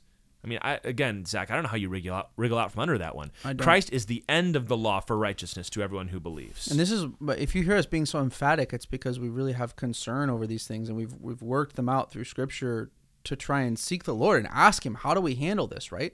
And you know, I don't remember. It just it was a couple years ago where I was I was discussing this. Actually, I do remember. I was in Israel talking with my dad about this very issue, and we were coming to the conclusion. And and this is maybe speaking directly to those of you who might have come from a legalistic background, or you still struggle with legalism. And lots of us are like that. We have a weak. The Bible says we have weaker consciences if we struggle with legalism. So it's important to know that that's a that's a condition you can have spiritually. If you struggle with a weaker conscience, brother or sister, let me encourage you that legalism is not the safe option. No. right? Between between but that's how we can feel. We can say well i i don't want to be a libertine right? Meaning i don't want to i don't want to fall into sin or, or begin to displease the lord by the way i act. So the safe thing to do is to be a legalist to put fences in front of the law. Brother brother or sister that's that's what the jews did Yeah, is they put fences in they put literal fences in front of the law they made regulations and then regulations on the regulations that is not the it's you're not protecting yourself because the sin of pride will creep in so far that you will make it harder for you to be saved I've, I've heard it explained this way. It's like don't throw you know don't throw a rock down the well. Okay, that's the rule. yeah Don't throw a rock down the well. So what do we do? We build a fence around the well. Mm-hmm. Now sin is defined not as throwing a rock down the well, but crossing the fence. right Even though that's not what's wrong. Mm-hmm. Yes. Kind of like when Eve was told we're not even supposed to touch the fruit, and you, maybe that's pushing the passage, but it'll make the point. No, I think it's- yeah. You know, say don't She eat the fruit. Well, we're not even supposed to touch it. Okay, that might be a good rule, Mm-hmm. but that's not. If she held it in her hand and then said no and then let it go, she hadn't sinned. Right. But what we can start to do is move the boundary back farther and farther and farther and farther, which might be helpful, but you need to realize that crossing the boundary you have drawn Mm. is not the same thing as sinning. I use this example often with, with movies when people want to, or media, video games, books, whatever. Yeah. Uh, watching a movie with murder in it is not the same thing as committing murder. right I mean, right? Obviously. Mm. Or, or playing a video game where you're shooting somebody. You have not actually shot somebody. It's a computer game. Mm-hmm. Now, there are people that want to say, well, you shouldn't do that. That's wrong to do that because murder is wrong. This is not murder. Mm-hmm. This is a video game. This is a movie. It's like, well, you shouldn't commit adultery, and that movie had adultery in it. Okay, but they did not commit adultery. And well, if you lust, then you're then you're committing adultery. Okay, but if you don't lust, you haven't committed a sin. Now you can be putting yourself in a stupid situation oh, where it's very sure. hard to avoid sin, but that's not the same thing as sinning, you guys. Right. You've got to get this mm. because you can really start to you, you can start to drive people away because they they say I haven't even done anything. And I'm already being condemned for the things I've done. You might have wise people come and say, please just watch out. I'll do this sometimes for our, our church Sure. or our ministry teams or our friends. I'll say, guys, I'm just worried about this. Can we just please keep an eye on it? And sometimes people say, well, you tell us what to do. I'm like, I'm not going to tell you what to do. Mm. I'm just saying to be careful. It just seems like it's getting, it's just getting to be a little much, and I, I don't, I don't want to see us cross the line. So it's, it's not good. It's not. That's why I said it was a pain. It's a pain for yourself. yes Well, you're, you- bringing all this extra. The bible calls it stuff, binding up heavy burdens and laying it on people's shoulders that's what you're doing is you're, you're creating this burden that god didn't want you to carry and you're laying it on someone's shoulder and saying here not only must you not sin but now you have to keep my special rules to keep you from sinning and Yep. And if you don't, then that is a sin. And the struggle with those is that they have, and this is the sad tragedy of legalism, they have no power against the flesh. You will end up breaking all of the rules you set and then also all of God's rules. And knowing and feeling guilty and terrible about it. And so the, the, that's why we encourage people with things like the law is, is like, look, the, the correct thing to do is to run to Jesus. Yes. Ask for the Holy Spirit to fill you because then when the Holy Spirit fills you, even when you transgress the actual sins, you you will know that you did it. You'll immediately have godly sorrow, not condemnation, and they're different, and you'll run back to him and ask for forgiveness. It's a totally different thing than, well, I, I accidentally, you know, I accidentally saw a movie that depicted something bad and now I think I might have done something bad. That feeling in your heart, that's not from the Holy Spirit. That condemnation, that that like I might have accidentally worshipped a pagan god through Christmas. Yeah. That's not that heart of the Lord, you know? Yeah, people have a. th- This is why we get upset, man, because Yeah. people have a hard enough time accepting the forgiveness of Jesus Christ. When you start drawing the boundaries out wider and wider, and some people will do this in order to have authority over people.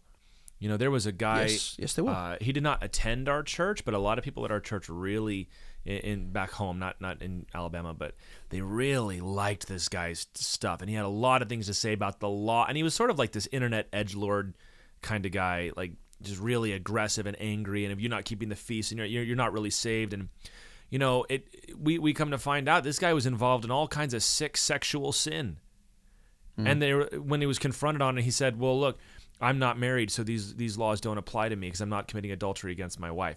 And then like that, there it is, right there. That's not everybody that does this, but this guy is like, Yes. there it is. You you have managed to find a way of obedience that is uh, that that is external to your soul, like you know, don't don't eat pork. Oh, that'll that, wow. But because you can't control the one that is actually in your soul. And then in order to convince yourself of it, if I may make the comparison, like the gay pride movement, you've got to be angry and loud and convince everybody else that what I'm doing is okay and what you're doing is wrong. You've mm-hmm. got to be shouting, shouting, shouting all the time because if you were to be quiet for five seconds, the conviction would fall upon you so heavy you wouldn't be able to get out of bed in the morning. Mm-hmm. And this is so common.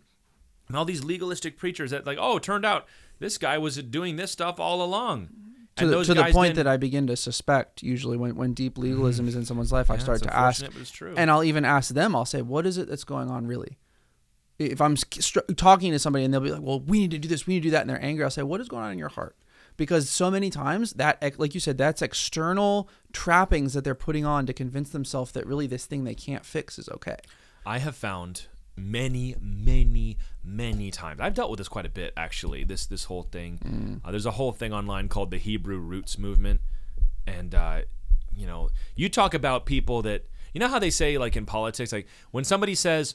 Well, nobody wants to do that. Like that's the next thing they're gonna do. Yeah. That is the Hebrew Roots movement. I preached against it one time, and somebody took me out to lunch and was all upset. And he was like, "Well, you're saying that we believe you have to keep the law to be saved. We don't believe that. Nobody's saying that." And I told him, "Well, there are people in your movement that believe that we shouldn't, that Paul shouldn't even be part of the New Testament." Yes. He said, "Well, I'm not that, and that, that's a very rare case, and nobody wants to." do it. Well, guess what? A few years later, that's exactly what had happened. Hmm. He also left his family because he believed, well, if they're not going to keep this right doctrine, then I need to be holy and separate myself from them. And but very often, guys, what I was going to say, people have trouble in their marriages, and they get into this stuff.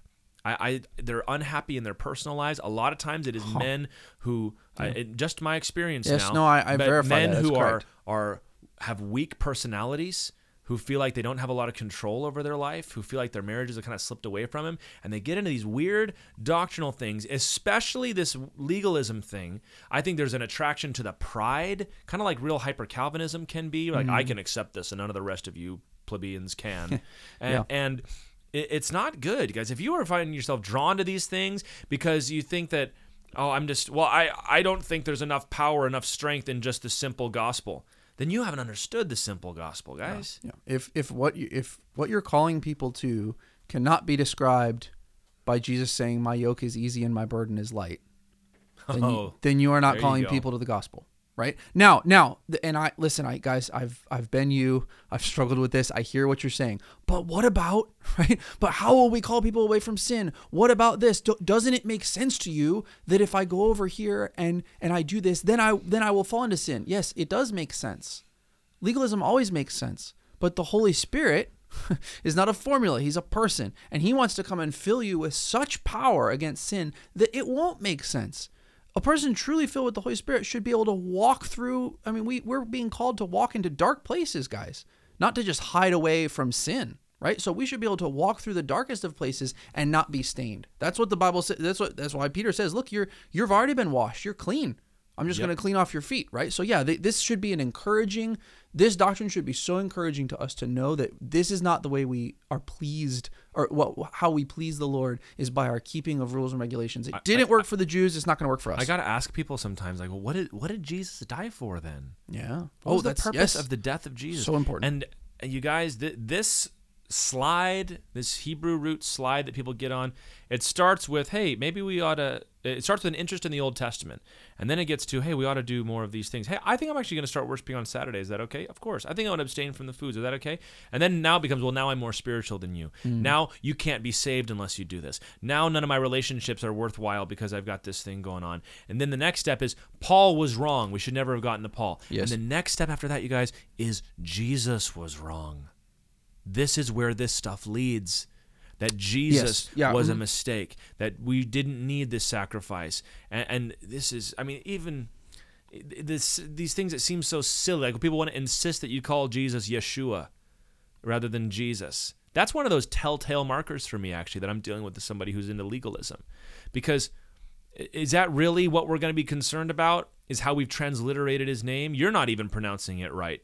If you want to get into that, Yeah. It you know, it's it, that this leads you to saying, "Well, Jesus, it, we didn't need that sacrifice. We just need to keep the law." But you're forgetting what we've just said that you can't keep the law. You're back to the same place, Mm. and this is why Paul says, "If you go back to that stuff, Christ will be of no use to you." It's like you're crucifying him again. you know the strongest the I, I was your your dad actually taught a sermon on Hebrews that really blew my mind because he said all those strong passages in the Bible about apostasy that that people who struggle with legalism really deal we like they can like bind us up we're like well what if I accidentally what if I what if I did the wrong thing and now I've blasphemed the Holy Spirit he says these are about legalism these strong statements of if you mm. go back here you are trampling on jesus. It's about legalism guys. Yep. that's why we're you know if you can hear us pleading with you like please let this go it's because you're grabbing onto the very thing that you're afraid of. You're grabbing onto the thing that could if you're not careful i'm not trying to put a trip on anybody but that legalism leads down a road of forsaking the grace of jesus. And that's why it's so important to let go of it. It would be better let me say this carefully it would be better for us to to struggle with sin and be forgiven than to be bound up in legalism and lose the grace of Jesus. Yeah. Is that fair? You're my Let- pastor, so you can check me on that. let- That I seems mean, right. Let's just spend some time talking about what it means to be under grace. Mm. You know, and this is why it's so hard, is because we want to have something external we can cling to. But guys, Yes. you're not given that. Yeah. You're not given that. You're given faith that Jesus' death was enough for you. That you crying out to Jesus and saying, Lord, save me, Mm-hmm. that that is enough. The Holy Spirit comes and fills you. He begins to transform your heart from the inside. More That- than enough. Yeah, it's that exactly what you, need. Yeah. Sin, Paul says, "Ah, it's no longer I who sin. I'm not really the sinner here anymore." It's like, how can you say that, Paul? he says, "Well, it's because I'm in this body. My body is still corrupted by sin until I die and get resurrected. So I'm always going to have the temptation, but that's not mine." So, you- That that sounds like antinomian, doesn't it? That sounds like there is no such thing as sin. But what Paul says is, "When I'm under grace, man." His, his grace is sufficient for me. It's mm-hmm. enough to forgive me. You can walk in that freedom. And, and so much of my ministry as a pastor, not just mine, but anybody's, is getting people to realize that Jesus' death was enough.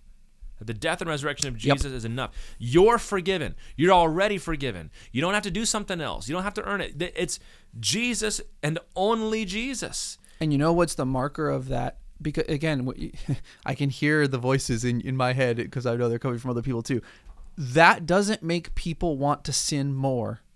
No. it makes people want to sin less right why because the the just as it's the opposite just as legalism can't produce in you godliness it does have no effectiveness against the flesh the holy spirit and grace has ultimate effectiveness against the flesh. Once you've tasted and seen that the lord is good you don't want to play around with sin which is why when jesus was so strong about things he he was reminding them of what the law was really for. He's like this was just to wake you up to the fact that i can't stop lusting after other people. That's all the law was for. It was just to wake you up to the fact that I, i'm angry with my brother all the time. I want to kill my brother even if i haven't. And, and jesus is waking up to the problem is in you dude you need to go to jesus and if you can accept by faith that jesus is taking care of that problem for you you immediately love him so much that it changes the way you look at your brother. You say, well, if Jesus could die for me, even though I absolutely don't deserve that, am I really going to get so angry at this guy and want to kill him over what? Like, look at what Jesus has done for me. It, it Yeah. changes. That's the only thing that can change your heart and, and make you want to stop sinning. Yeah, and, and here's what else it does is it forces you, and this might have been part of what God was up to, is it forces you to run to Jesus personally every single day. Yes. Yeah. I've uh-huh, got to yeah, be right. close to Jesus, to a closer walk with thee, right? That's the old song. Is that day or the, another one, day by day, right? Mm-hmm. This is my I need you day by day. Oh Lord, I need thee every hour. I need thee because Because you don't have rules anymore. Yes, because there's no Yep. there's no external standard to follow. The standard is Jesus. And so we oh Lord, I'm going to need you today. It's like, yep, you're gonna. So you got to you got to stick close to me, but now you're the love that between begins to grow between the two. The same love that David had. That even David when he had sinned, he goes, "I know that I'll been I'll be forgiven." Even Job when he was afflicted, as terribly as he was, said, "I know that my redeemer lives." It's like, "Hey, man, blessed be the name of the Lord." That and this is for people that have a hard time relating to God as a person, you've got to look for a system. You've got to look for rules. Ah, and, yes. and that's what uh, our religion should not be defined by rule. Our religion is defined by liberty, by freedom. And, and when we see sin on the rise, the temptation is to say, well, we've got to tighten the bands. Yes. No, no, no. The opposite of that is true. We never loosen up on sin.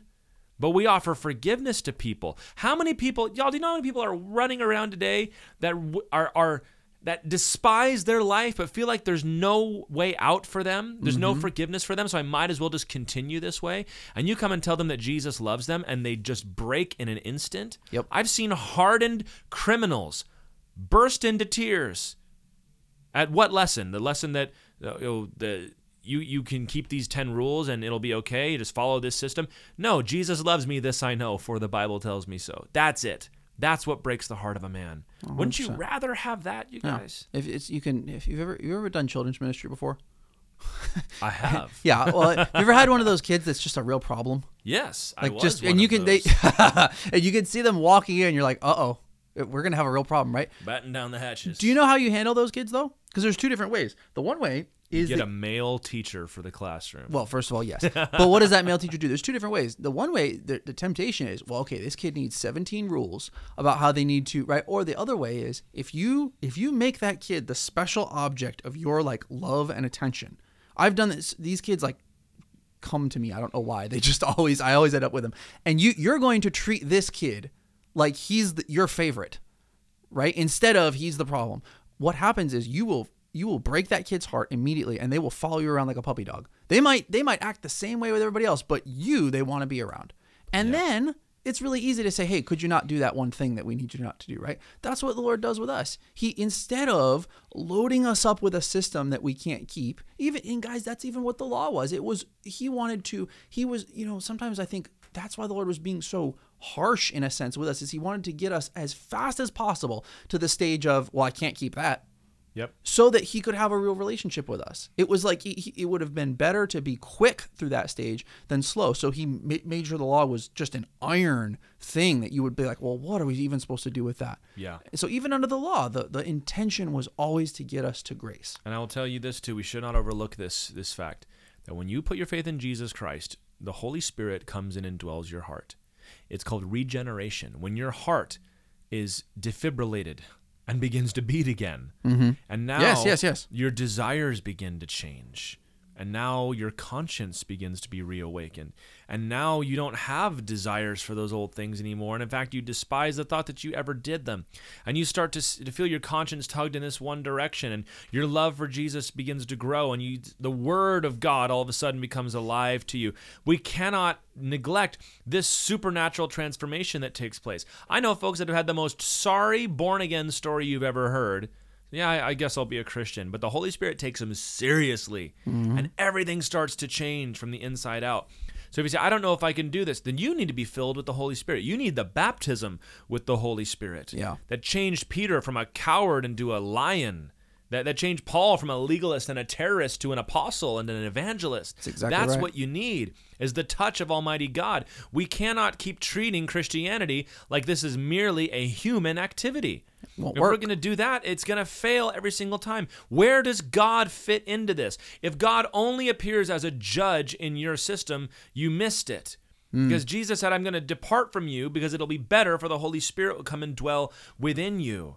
Uh, so many Christians, even who agree with us on all these issues, miss that. Mm-hmm. That there's an active, ongoing, personal presence of the Holy Spirit in your life at all times. And that is something that was prophesied by Ezekiel and Jeremiah that would take place only under the new covenant. So why are you messing around with the old covenant, guys? Yeah. Jesus has already done it. He's the sacrifice, He's the temple, He's the blood, He's the covering, He's the Sabbath, He's all of the things that you're trying to be, but He offers it to you freely because you couldn't earn it. a new and better, right? That's the refrain all the way through Hebrews. Yep. Now we have a new and better one, right? And it's that is a joyful thing, man. That's Whatever that's thing you get obsessed with, man, it's Jesus is better. Yeah. So what do we learn from all this? Well, first of all, that salvation is not restricted to the Jews because it's for everybody. Jesus died once for all. That salvation is not found in the law, although the law, as Paul said, testifies of it, but it's Christ, and it's Christ alone. Hmm. So when you open up the Old Testament law, we read it as New Testament believers. We are eager to obey God's righteousness as it is revealed, yet as a system of regulations, it has no binding and no bearing upon you any longer. And for those that want to come and say, you know, I once heard uh, there's this online atheist who gave an explanation of why he was an atheist. And he said, Well, I tried being a Christian. I was going to be the most, I was going to take it seriously and do exactly what we're supposed to. And he described how he got involved in this Hebrew roots cult.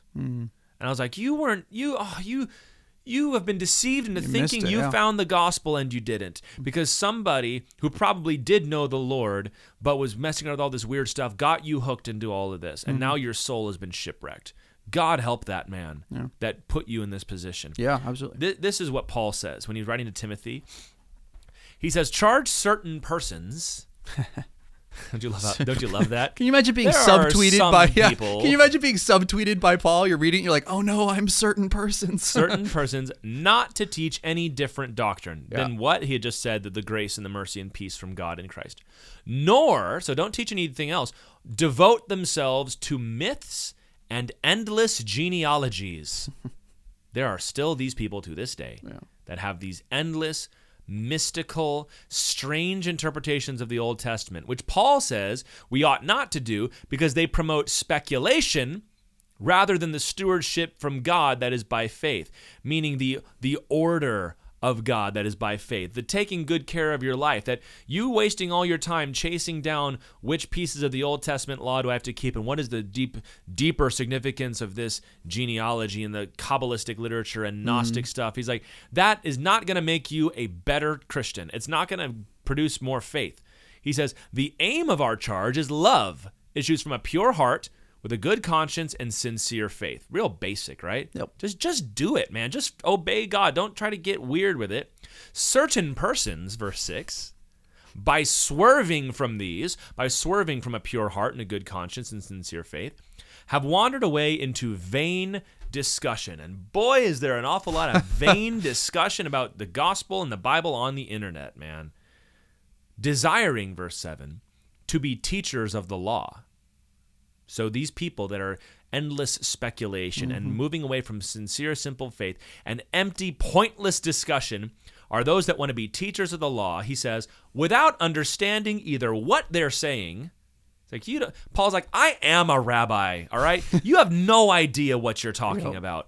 Or the things about which they make confident assertions. And and a lot of this Hebrew roots and legalistic and Adventist stuff, guys, it's a it's a confidence scam. It's like what's that movie? Catch Me If You Can. He walks into the room, pretends to be the teacher, Mm-hmm. Walk even though he's fast, a talk student. fast, yeah. Right? It's like that. They say, "Well, I know what I'm talking about," but when you look at it, I, I read one guy who said we should never have trusted Paul because his Hebrew name is Saul, and the consonants of the name Saul are the same as the consonants for the word Sheol in the Old Testament. So he was the the death and the grave, and to believe in him, and that's why he had to change his name. I think, are- Very convincing. you you sound so confident, but you don't know what you're talking about. Mm.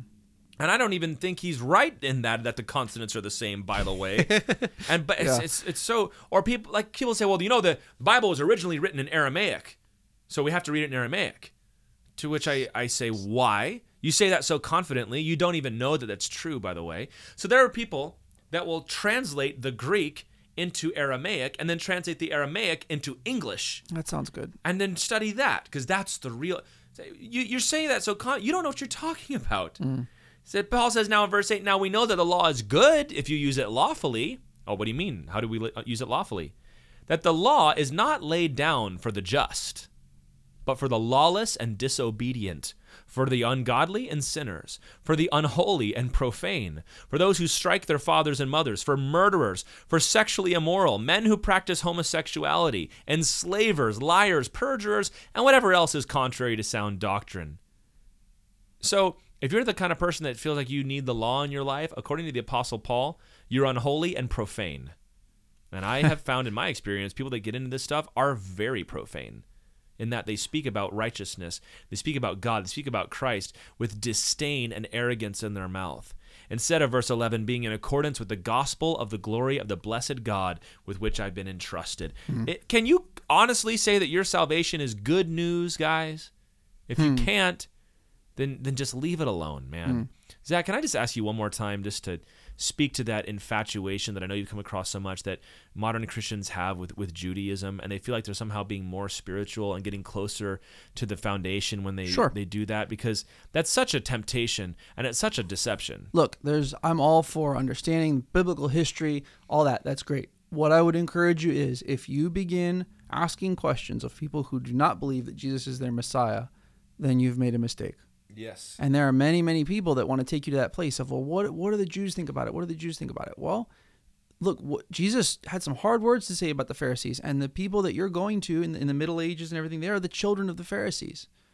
And, and, so I, I don't say that Like the to- Pharisees so much read Paul. yeah, right. And I- I'm not saying that you know to I'm not saying that to to hate on them. I'm just saying what the Bible says that for they are your your beloved, uh, you know, from the standpoint of God's choice, but from the standpoint of the gospel, you're enemies. And so I'm just saying what Paul says, right? Now, now, what, well, what, but, but in, in studying the, the, the, in studying the feasts, I've been so built up in my faith. Okay, po- possibly, but, but the, it seems to me, as I have, and look, I have studied these things. I have sat under the teaching of people who've studied these things. I have spent a lot of time in Israel, the center of where these things are studied, and I, I'm just humbly advancing to you that all of the New Testament is talking about holding on to the head, which is Christ. Yes. That's the obsession of the New Testament. I want to be obsessed about what the New Testament is obsessed about. I want to be obsessed about the completion, not the shadow. I want to be obsessed about what is now, not what was then, right? So if you're if you're going back to that stuff because well I'm trying to study this to understand so I can teach in the Old Testament, that's fine, but I would just encourage you to be there are some doors which lead to bad places. This in my experience is one of them. So if you open the door to do some study, good. Now shut the door and let us let let's pay attention to what it is that we're supposed to Paul says to cling on to the head, right? That's what we're supposed to do. So Not I would like just Star Trek. huh? Not like Star Trek. Not like though, that. To No, cling on to. sorry. Uh, but yeah, and yeah, I, w- I would just encourage that. Look, like it, the, whatever you are studying in Scripture, it should lead you to be more obsessed with Jesus. Yeah, and it- even if you don't know how to answer somebody, guys, if the if the final It's all right. destination is anything other than faith in Jesus Christ for salvation, walk away. Yeah, Don't let them. A lot of these guys, they have like the personality of an internet troll, and they come at you and they're so angry. they and are they're internet so They are a lot of them, and they're so aggressive, and they're so insistent. And they come into the church every now and then. They blow through churches. They blow through home fellowships. And well, don't you think we ought to do this and that? If the Son has set you free, you are free indeed. Amen. Uh, don't do not do not do not submit again to a yoke of slavery. Be free, just be free, and and throw everything upon Jesus. The Lord does not deny desire sacrifice. He only desires one sacrifice, and He gave it, and that was His Son Jesus. And if you have not received Him, then now is the day you've got to do that, guys. I've taught through. Uh, maybe by the time you hear this, the entirety of the Pentateuch, of the first five books of the Bible, go listen to it. Hear it taught. I love studying the feasts and the festivals and the new moons and the Sabbaths. I love all of those things because I love the Bible, but I despise how some people have made them a a club with which to beat over the children of God who have been set free forever in Jesus Christ. It was the goal was always to get to Jesus. That's the continuity. But the discontinuity is now the shadow has passed away. The regulations are no longer binding and now we obey God. We do not sin. We walk in righteousness because of Jesus by the power of the Holy Spirit. All right? Amen. All right, guys. Well, before we go, there's only one more thing I want to let you know. Uh, Ironworks has put out a another book. Uh, we have a couple. We haven't talked about these before, I don't think, but uh, I just finished writing, and we published now a, a book called Difference Makers, uh, which is a 21 day devotional that I've written. And um, Zach, talk for a minute about we we the plan for Ironworks is not just to be a podcast, but to be uh, a resource center. We we can produce things like this, right? Yeah. We basically want to we want to encourage, and especially if you're listening to us and you're a, a pastor of a, of a Calvary Chapel, and you're, you're one of those guys. And there's lots of us out there where it's we've got a book and we're working on it, and we want to make that available to people. And you should. The Lord's filled you with a, a vision and an encouragement for the church, we're hoping our vision, our hope is to be able to help people make that happen. So we're working on that right now. It's starting with us putting out Tyler's books and and making those available, and we want to start bringing more things to that. And we're we've got ideas in the works for things like we you know blogs and and you know but good. And um, you know books but but really but really good. And yeah we've been doing putting the conferences together as a as a just an evergreen resource for people to go get. And guys the goal here is not to you know i don't know make a lot of money or anything. The goal is to bless the church. And we, we want to make as many resources as widely available as possible. Um and i guys i've, I've read tyler's books. He here tyler can just tune out for a minute he's Done. my pastor and my friend, but these books are excellent. They are encouraging. They've been a blessing to my walk. Um, we've got Struggle and Surrender, which is a book kind of walking through the journey of. Uh, of Jacob and kind of his, you know, how that can be applied to us, which I really, really encourage you to go get a hold of. Um, we've also got a book called His Final Days, which is more of like a devotional um, with chapters on the uh, leading up to Jesus' crucifixion, which is excellent. And then this one is a devotional version of kind of looking through different people in scripture who have, have made a huge difference for the kingdom. Tyler, talk about because I've, I've I read mean, it's- this again. It's it was Elijah. good. It's, it's Elijah's yeah. life, and this came out of uh, our prayer meetings. Or we we usually Yes. do some time to study uh, the Bible some during our prayer meetings. Fancy that. Uh, we talked about Elijah for a lot, and I thought, you know what, I would love to compile these, and I did. Mm-hmm. And uh, so this is a devotional book. It's shorter than the other ones, about a thousand word chapters per day. So enough to kind of it's not like my utmost for his highest which you can read like you know walking to your car. Um, very good but you Yeah. know, it's very short but it's not also not a long long one either. Um, but it's talks about the life of elijah and the perspective is of somebody who wants to be a difference maker in their life. If you want to be the person that comes in and by the power of god changes things and we follow through the life of elijah i think the lord gave me some really great insights. I try to write at least with this kind of book i try to write with a lot of uh, a kind of a casual tone to give a lot of uh, even things like pop cultural references and, and give some very practical examples. So I think that you guys would enjoy it. Quite readable. Um, and uh, it's available on uh, Calvary Chapel Trussville's website. If you go there, Mm-hmm. uh, click on resources. It's on the Ironworks Media uh, website as well. You can go to Amazon to search for Tyler Warner. Um, it's not very well known, so you got to scroll through a little bit on Amazon. But the book is called Difference Makers, a 21 day devotional. And I hope you guys will come and pick it up. It'll really help us out. And uh, this is what we want to do into the future, so we don't mind telling you about it. And you can probably be checking the YouTube channel coming up pretty soon here, too. Uh, we're probably going to do some videos related to uh, the book that's just coming out to help us promote it. Tell your friends. And thank you all so much for listening. Uh, we appreciate you taking the time with us, talking about the Old Covenant, the New Covenant. And uh, we're going to do, I believe, one more in this series. So we will see you then. God bless you guys. See you guys. Thanks.